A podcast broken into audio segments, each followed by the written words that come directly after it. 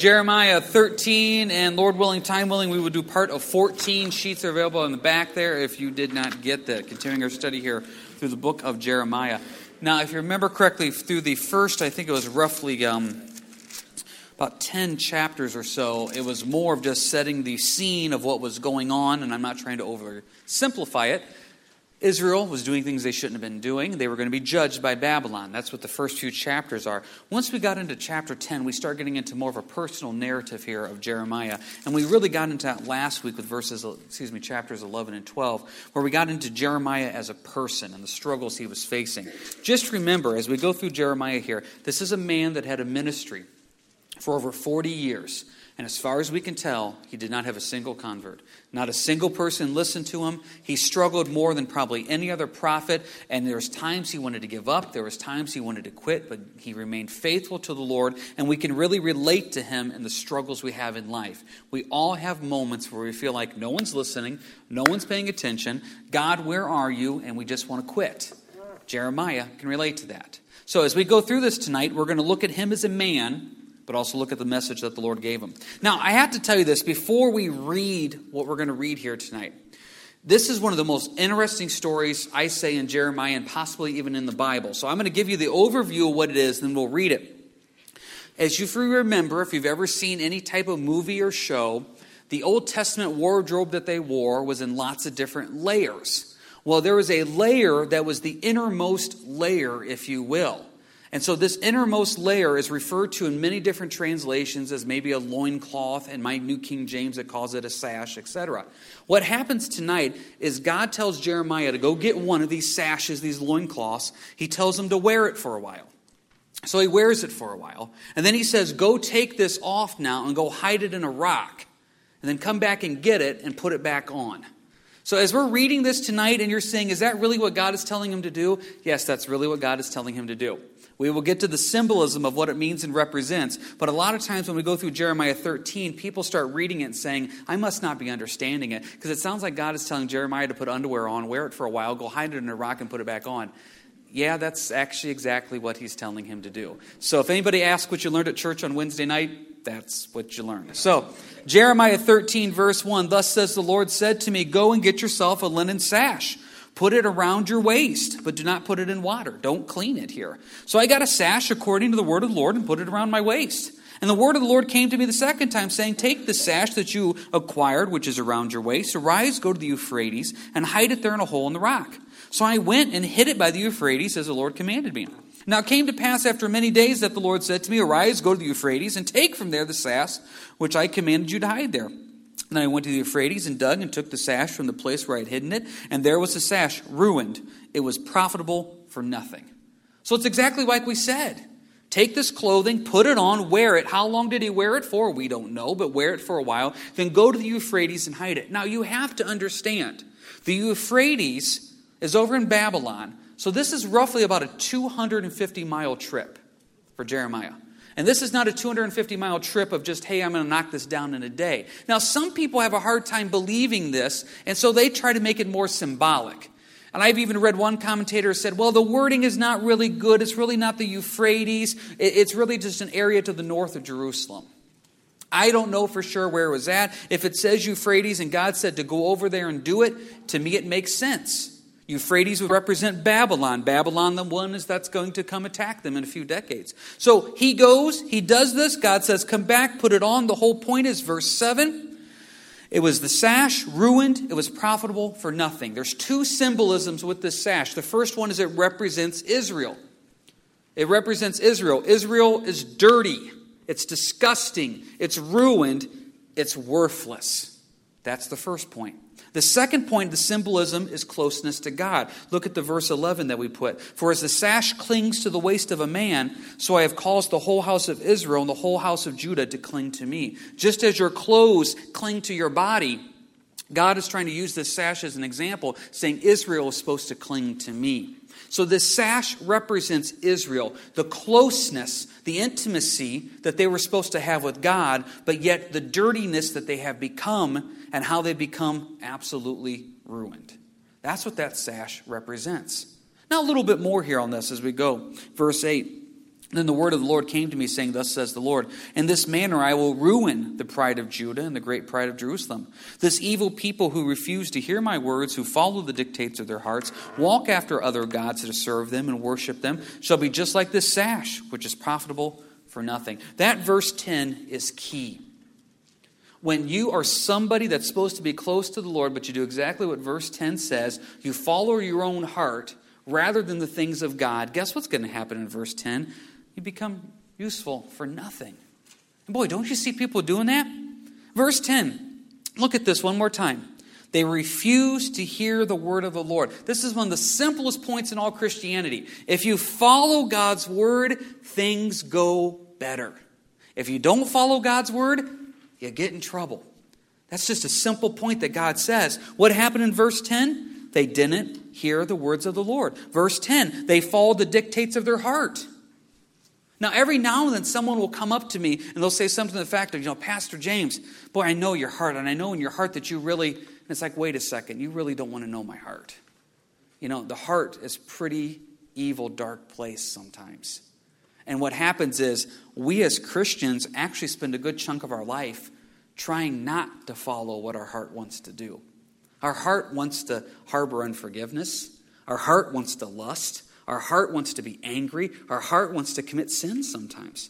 That's the heart. That's why this whole process of being a Christian is getting the junk out of my heart and having a heart more like Jesus. So, what happens here in verse 10, they got a double whammy going on. They're refusing to listen to God's word and they're following their own heart. Eventually, verse 10, they're walking after other gods to serve them and worship them, and they become like this filthy piece of clothing that was worn by Jeremiah, made a 250 mile trip in it hid under a rock in the elements for we don't know how long, then put back on.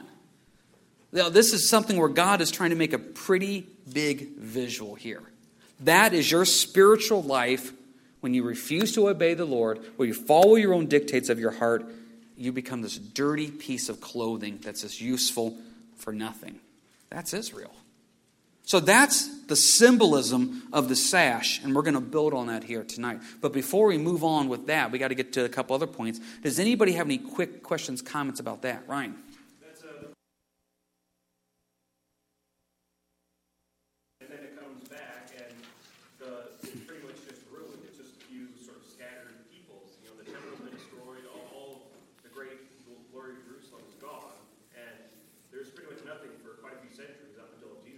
Right. And that's why, and I think Ryan brings up a good point. That's why I think he probably literally went to Babylon, because this is a symbolism of Israel going to Babylon, this dirty, disgusting nation, being beaten, battered, and torn, but yet coming back. Coming back. And so I think there probably is, I think he probably went to the river Euphrates and probably really did this. Because it is, it's a great symbolism of what happens to Babylon here. I should say what happens to Israel when Babylon comes and takes them over. Anybody else got any quick questions, comments about this? Rose.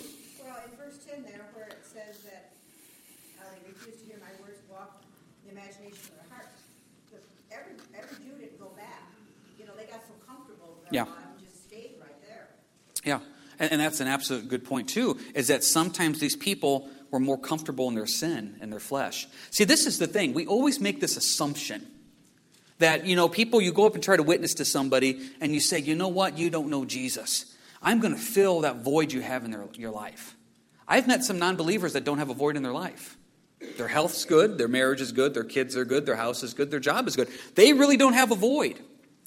So, what happens is you need to do the witnessing tool of, you know what, you're still a sinner destined for hell, and God loves you and I love you. But sometimes people don't have voids in their life. Now, eventually, I firmly believe those people will run into a void in their life because the things of the flesh are not able to keep them happy. But all of you here, myself included, we've all had times where we were not walking according to the Lord, and to be quite honest, we didn't feel that horribly empty at the moment. Now, it built up over time. But sometimes there were moments of, like, you know what, verse 10? I like walking after the flesh. Sometimes it felt good to sin. I remember one time having a conversation with Dawn because I, I, made a comment one time in a message where I said, The problem with sin is if sin wasn't fun, it wouldn't be such a temptation. And she goes, You can't say that. Well, I said, It says in Hebrews, Moses talks about the pleasures of sin, but it's a temporary momentary pleasure that brings no joy for all of eternity. And in fact, it leaves you empty in this world. If you don't believe me, go read Solomon and Ecclesiastes. But the problem is in verse 10, there are some people that like to follow that flesh for a while. Come on, if you've ever been upset about something and you've been angry about something, sometimes it feels good to be angry. Sometimes it does. Sometimes it feels good to hold that grudge. Sometimes it feels good to be a little bitter. Sometimes it feels good to have those anger fantasies in your head of, well, I'm going to say this when they do this. And it's a temporary moment that feels good for a while, followed by a lot of regret and shame and sin.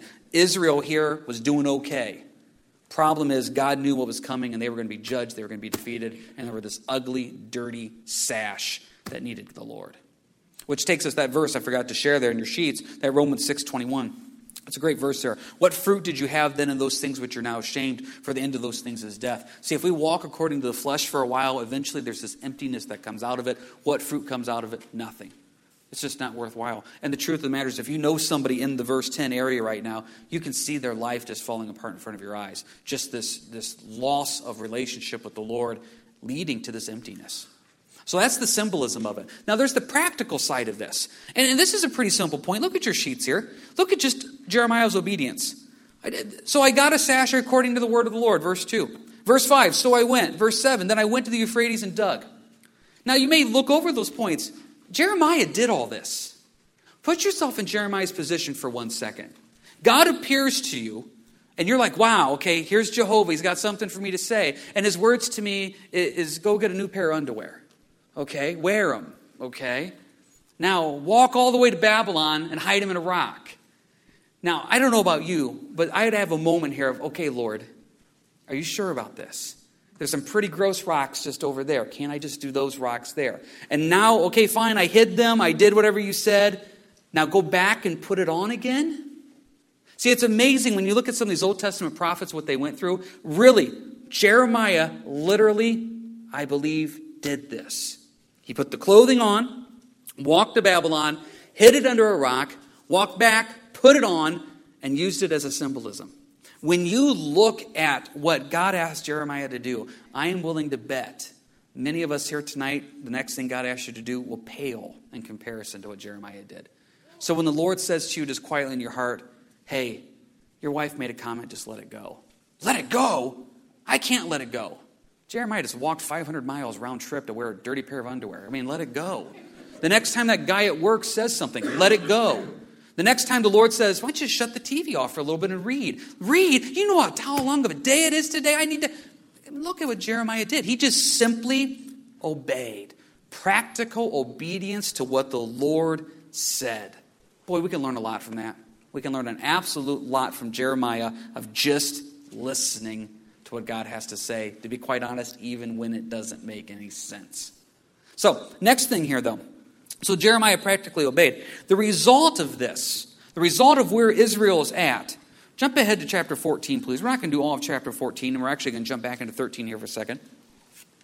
Verse 1 says, The word of the Lord that came to Jeremiah concerning the droughts. Judah mourns, and her gates languish. They mourn for the land. They cry of Jerusalem has gone up. Their nobles have sent their lads for water. They went to the cisterns and found no water. They returned with their vessels empty. They were ashamed and confounded, and covered their heads because the ground is parched, for there was no rain in the land. The plowmen were ashamed. They covered their heads. Yes, the deer also gave birth in the field and left because there was no grass. And the wild donkey stood in the desolate heights. They sniffed at the wind like jackals. Their eyes filled because there was no grass. Now, this is a drought. Now, we had a little bit of a drought, obviously, last year. I remember as a kid, we had that drought in 88. And, but I'm willing to bet that none of you last year or none of you in 1988 ever went and could not literally find any water to drink. I doubt that any of you went that far in that sense. We, have, we don't experience this type of physical drought. Now, there was a reason why this was happening. There's a reason here. Jump, if you will, to Deuteronomy real quick. Deuteronomy 28. If you remember correctly, I believe it was last week, we talked about the simple fact here of God says, if you obey me, you'll be blessed. If you disobey me, you'll be cursed. And it's a real simple, straightforward point. So jump back, if you will, to Deuteronomy. We're going to be in Deuteronomy chapter 28. But before you get to Deuteronomy chapter 28, we just have to do a little bit of a background here. God, when he was doing these blessings and these curses, what he did is he took the nation of Israel and he put them between two mountains. And what happened is he had one guy get up on one mountain to do all the blessings, and he had the other guy get up on the mountain to do all the curses. Now, if you study these mountains out, one mountain with the way it faces and its topography, it's green. The other mountain with the way it faces and its topography is dead. Well, you know what the Lord did. All the blessings were read from the green mountain, all the curses were read from the dead, dying mountain. So, what you have here in chapter 28 is 14 verses of blessings. Simple. You just obey what God says, and you'll be blessed. Look at verse 1 of, of uh, Deuteronomy 28. Now it shall come to pass, if you diligently obey the voice of the Lord your God, to observe carefully all his commands, which I command you toward, to excuse me today, that the Lord your God will set you high above all the nations, and all these blessings shall come upon you and overtake you, because you obey the voice of the Lord your God. You'll be blessed. A lot of times when people come in and they want to sit down and do some marriage counseling, once we get through the initial, just scratch the surface of what's going on, I usually ask them, I ask the wife, you know, are, are you doing what the Bible says? I mean, are, are you loving and honoring and respecting and submitting unto your husband? Usually the answer is no. I ask the guy, okay, are you loving your wife as Christ loved the church? You're being the godly leader of the house? Usually the guy's response is no, I could do better. And I usually tell them, here's my profound statement. Guy, if you do what the Lord says to do, you'll be blessed. And gal, if you do what the Lord says to do, you'll be blessed. And usually there's somebody that says, well, it's not that easy. And I usually say, well, you know what? Actually, it kind of is. If you do what the Bible says, it just works. God is making it abundantly clear here in verses 1 and 2. If you listen to me and obey, you will be blessed. So there's 14 verses of blessing. Check out the rest of chapter 28. From verse 15 through the end of chapter 28, about to the 60 some verses, there's a lot of curses. There's a lot of curses. That shows me what? In Christianity, it is easier to fall off the path than it is to stay on the path sometime. Jesus said abundantly clear the path is narrow, few will find it. If you look at the parable of the sower and the seed, and I'm not saying Jesus was trying to be statistically correct, but in the parable of the sower and the seed, only 25% of the people that heard the gospel message got it. And of the 25% that actually heard the gospel message and got it, only one third of them got it to the full completeness of what God wanted, which simple statistics means only about 8% of the world really live up to the full thing that God has in store for them. There's a lot of people falling off the path. There's a lot of people stumbling and following here. And this should be no shock because look at our verse, Deuteronomy 28. Let's look here at verse um, 24. What's one of the curses? The Lord will change the rain of your land to powder and dust from the heaven. It shall come down on you until you are destroyed. Now, that curse was given thousands of years before everything is happening here in Jeremiah. The point being is this when things in our life start going wrong because of choices we make, we shouldn't be shocked by that. Now, there's Job moments, and there's moments of when you're doing everything right and bad things still happen. That's another teaching for another day. But a lot of times in life, when things start going downhill, Generally speaking, it's God's way of saying, I love you enough to get your attention. See, you, you could look here in Jeremiah 14, you can say, well, if God loved them, he'd give them rain. That's one way to look at it. The way God looks at it is, I love you enough to take away the rain to get your attention. Now, think about that. For you that have kids at home, you can pair it one of two ways. You can give your kid everything they want, whenever they want, however they want, because that's how much you love them. Or you can love them enough to say no to them because you know that's going to cause problems later on in life. Now, I hope every one of us here would agree with the second one. True love says, I'm willing to say no when I need to say no. God, in love, is letting them go through a drought to get their attention. Remember, we make this point all the time. Whenever you see judgment, there's always grace. God is trying to get their attention. He's stripping them of their water to get their attention, which is actually a physical thing, but it's also a spiritual example. Israel's dried up, they are spiritually dry, they're, they're falling apart. What's Jeremiah's heart? Jump back to chapter 13. Look at Jeremiah's heart for Israel. If you will not hear it, my soul will weep in secret for your pride. My eyes will weep bitterly and run down with tears because the Lord's flock has been taken captive. Look at Jeremiah's heart. Real quick, Christians. When you see somebody making choices they shouldn't make, and you see somebody going backwards instead of forwards in their walk with Christ, do you weep for them? Or do you do the classic, well, they deserve it. This is what they asked for? See, I got to be honest with you. I sometimes go to the second one. As we mentioned Sunday with the story of the Good Samaritan, hey, that's their bed lying. That's choices they made. Let them suffer the consequences. Tough love. See, you look at Jeremiah, his heart completely broke. And I think as believers, we need to remember Jeremiah 13, 17, that when I see somebody falling spiritually, Lord, help me to weep for them, help me to be bitter for them, because I love them so much. It hurts me to see them hurt. Boy, if I was in Jeremiah's position, well, if I was in Jeremiah's position, I would have told the Lord, I'm not going to Babylon to do the underwear thing. I'll tell you that right now. I'm not doing that. If I was in Jeremiah's position and I am feeling here like I should be weeping for them, I'd probably say, God, seriously, man. Seriously, you want me to weep for these people? You want me, my heart, to be broken for these people? This is what they asked for. See, I tell you, of all the people in the Bible that I can relate to the most, it's probably Jonah. Jonah was the greatest missionary that ever lived. The greatest missionary that ever lived. And Jonah didn't even want to see Nineveh get saved. In fact, when Nineveh got saved, Jonah threw a little hissy fit, sat outside the city. But he's the greatest evangelism, evangelist that's ever lived. Jeremiah, who probably cared more for Israel than any other person that ever lived, not a single person listened to him. See, that is, that is ministry. Sometimes things that are successful there's a lot of things under the heart that aren't right with God. And then you got somebody like Jeremiah whose heart's right with God, and it's just not clicking. We're just called to be faithful to what God has called us to do and to be a light and a witness for Him. Jeremiah wept for Israel, even though they had chosen to reject God completely. Because Jeremiah's heart cared for his people. Now, we'll build on chapter 14 next week because it kind of gets into actually more things here. Because as Jeremiah is weeping for Israel, God basically shows up in chapter 14 and says, Jeremiah, quit crying for him. This is, this is something they've asked for. And we'll get into that next week. Now, I got something I want to close with here real quick, but does anybody have any quick questions, comments about the first part with the sash, or just the second part here? The result of Israel rejecting the Lord is the spiritual drought and physical drought they were going through. All right. That's what I want to close with. Go to Psalm 1, please. Psalm 1. I don't know about you, but there's been many times in my Christian walk with the Lord, there's been times in my marriage, there's been times in my ministry where I just feel completely dry. I just feel like, Lord, I'm praying and you're not hearing. Lord, I'm, I'm trying this, there's no fruit. I'm reading and I'm not getting anything out of it. And I just feel this dry emptiness of what's going on. And I think, to be quite honest, it happens to us a lot more than we want to readily admit.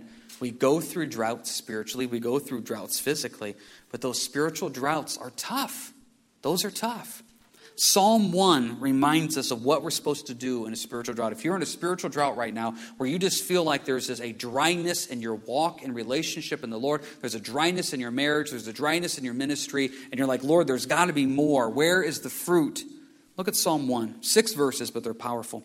Blessed is the man who walks not in the counsel of the ungodly nor stands in the path of sinners, nor sits in the seat of the scornful. Stop there real quick. First step to look at is if you're thinking you're spiritually dry, is are you doing something you shouldn't be doing?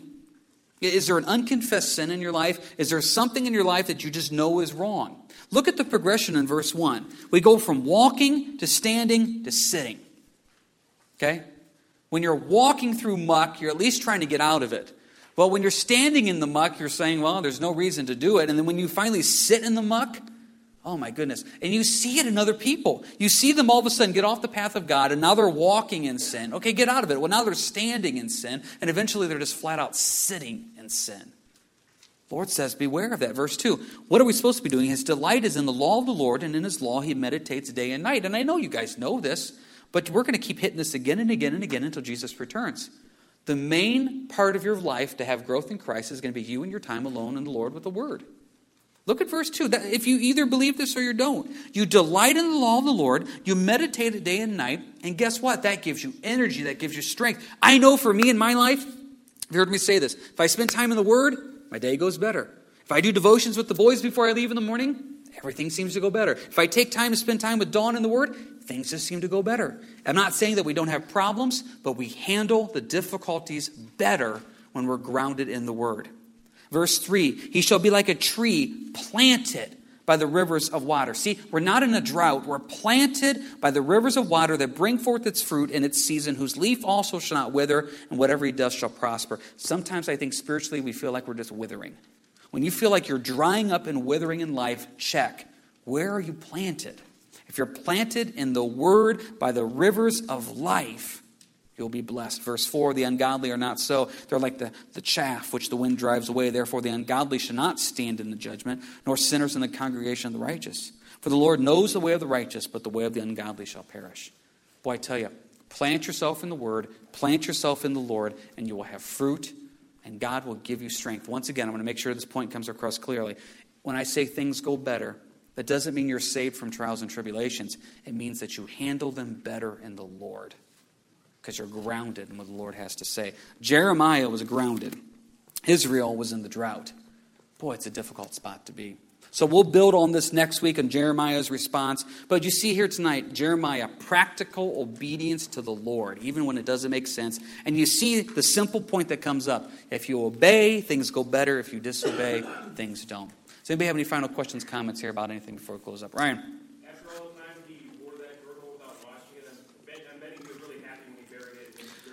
You know what? Seriously, you, you, I, you know what? You bring up a very practical point. He probably was very blessed when God said, you don't have to wear it anymore. So there you go. There was a blessing and obedience there.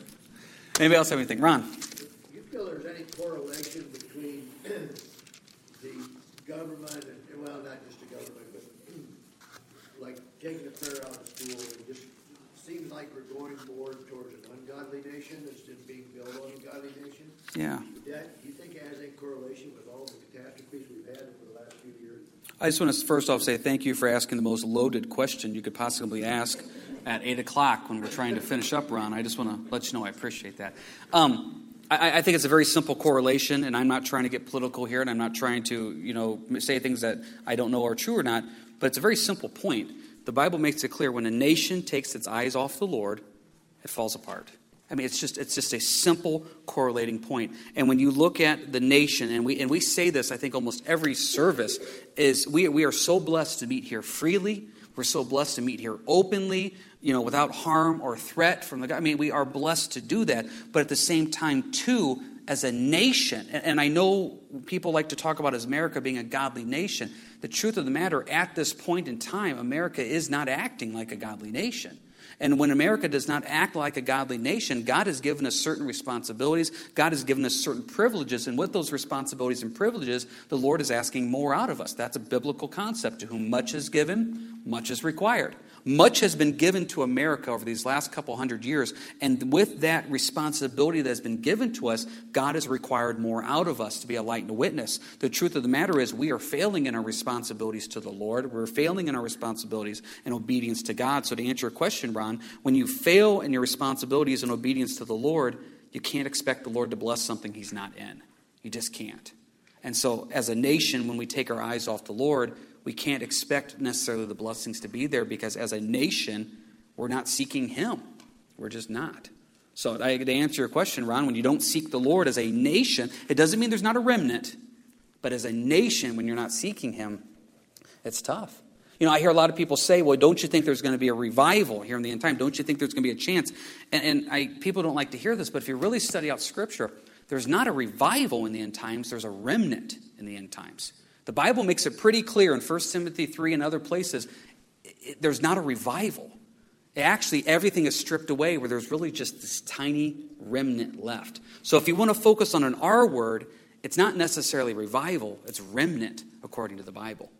Now, I'm not saying you give up. I'm not saying you don't take a stand on issues, and I'm not saying you don't keep trying to stand up for godly principles. Don't ever hear that. But also, the truth of the matter is, our purpose for being here is to see souls get saved. That is our purpose. And we want to make sure that the primary purpose that we're doing in life is seeing souls get saved in Jesus Christ because we want that remnant to be as powerful and strong as possible to be a light and a witness as we go into end times. I tell you, if you really want to change the world, if you really want to change the nation, have more people get saved. That's what's really going to change the world and nation. So, thanks for that loaded question, Ron. I really appreciate that too. So, anybody have any final questions, comments here before I close up? Rose. Well, you got to remember, uh, Daniel was a godly man, and he had to go right along in, in captivity. Yeah. We, we do, and that's the key word there. We stay strong. Dan, Dan, Daniel was a godly man in a very ungodly nation. I mean, even Jeremiah is a very godly man in a very ungodly nation. And what is Jeremiah doing? He just keeps preaching the truth. He just keeps preaching the truth. Ezekiel, we can go through all these Old Testament prophets. They were godly men in an ungodly situation, and they just kept preaching the truth. And that's what we got to keep doing. That's our focus. You know, and I think it's really easy sometimes as Christians to get our focus off eternity. I tell you, we can get wound up about a lot of things that have nothing to do with eternity, where really what it comes down to are your coworkers, your friends, your family, your neighbors, are they saved or not saved? That's what matters, and that's the focus we need to keep. Um, and we got to go from that perspective there. All righty, let's go ahead and close with the word of prayer. Heavenly Father, who's come to you. Um, Lord, if there's somebody here tonight that's, that's in that drought, Lord, show them the strength that you give. Show them the refreshing that you give through your word and just being with you, Lord. And, and as, if they're doing that and it's still dry, just encourage them, just uplift them.